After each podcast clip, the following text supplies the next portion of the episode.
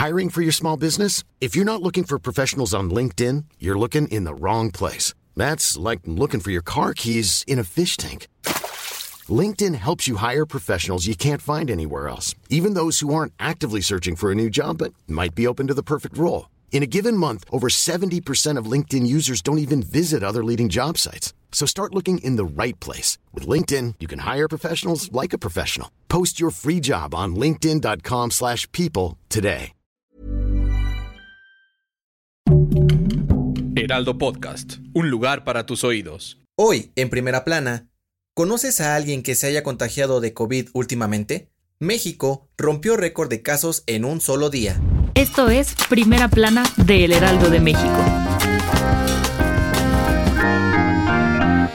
La tercera ola de contagios por COVID-19 en México trajo consigo un nuevo récord de casos diarios. Y es que de acuerdo con los datos de la Secretaría de Salud, este miércoles se registraron 22.771 nuevas personas con diagnóstico positivo de coronavirus en todo el país. El récord de contagios en un solo día era de 22.339, el cual se registró el 21 de enero. Sin embargo, entre mayo y julio la emergencia sanitaria empezó a afectar a la población más joven del país y disparó los casos y hospitalizaciones. En este sentido, la Secretaría de Salud dio a conocer que la ocupación hospitalaria a nivel nacional se mantuvo en 54%, mientras que se rebasaron los 3 millones de casos positivos de COVID-19 desde que inició la pandemia. Además, la cifra de personas fallecidas superó las 246 mil. Además informaron que la campaña de vacunación sigue su marcha y que hasta el día de hoy casi 52 millones de personas han recibido al menos una dosis contra COVID-19 y 28 millones más ya cuentan con esquema completo. Ante esto, las autoridades sanitarias hicieron un llamado a no bajar la guardia y mantener las recomendaciones sanitarias, como el uso del cubrebocas, para evitar que el pico de casos crezca más. Con información de Gerardo Suárez. Si te gusta Primera Plana, no olvides seguir nuestro podcast en Spotify para estar al día de las noticias más importantes. El gobierno federal dejó claro que el regreso a clases presenciales en México es inevitable. Y ante esto, 30 estados confirmaron que sus alumnos volverán a las aulas e iniciaron los trabajos de limpieza en cientos de escuelas para estar listos de cara al próximo ciclo escolar.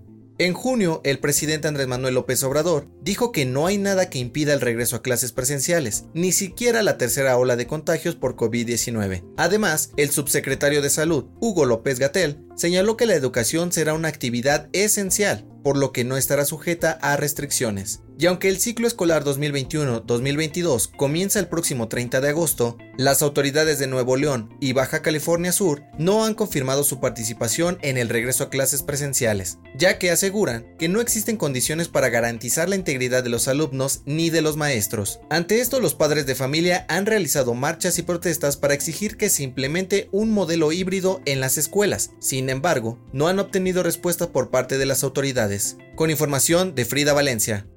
En otras noticias, la Secretaría del Medio Ambiente y Recursos Naturales activó las alarmas por los niveles de sequía que se presentan en varios estados del país. Tomarán medidas para asegurar el abasto a hogares y uso público. En noticias internacionales, este miércoles se registró un sismo de magnitud 7.2 en Filipinas que causó daños en algunas ciudades del país. Las autoridades activaron una alerta por tsunami. Y en los espectáculos, Laura Bozo fue vinculada a proceso con prisión preventiva por cometer un delito fiscal que rebasa los 12 millones de pesos. Se le acusa por vender un inmueble que estaba embargado por el Servicio de Administración Tributaria. El dato que cambiará tu día.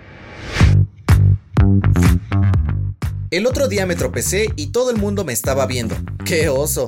Seguramente has escuchado esta frase después de una situación vergonzosa, pero ¿sabes cuál es su origen? De acuerdo con los historiadores, durante la Edad Media en Europa, los osos eran usados como entretenimiento en las calles. Para el público eran actos tan ridículos que cuando alguien hacía algo vergonzoso era relacionado con estos animales, dando así origen a la famosa frase, ¡qué oso! Esto fue Primera Plana, un podcast de El Heraldo de México. Encuentra nuestra primera plana en el periódico impreso, página web y ahora en podcast. Síguenos en Twitter, arroba Heraldo de México. Instagram arroba El Heraldo de México y encuéntranos en Facebook y YouTube como El Heraldo de México. Hasta mañana.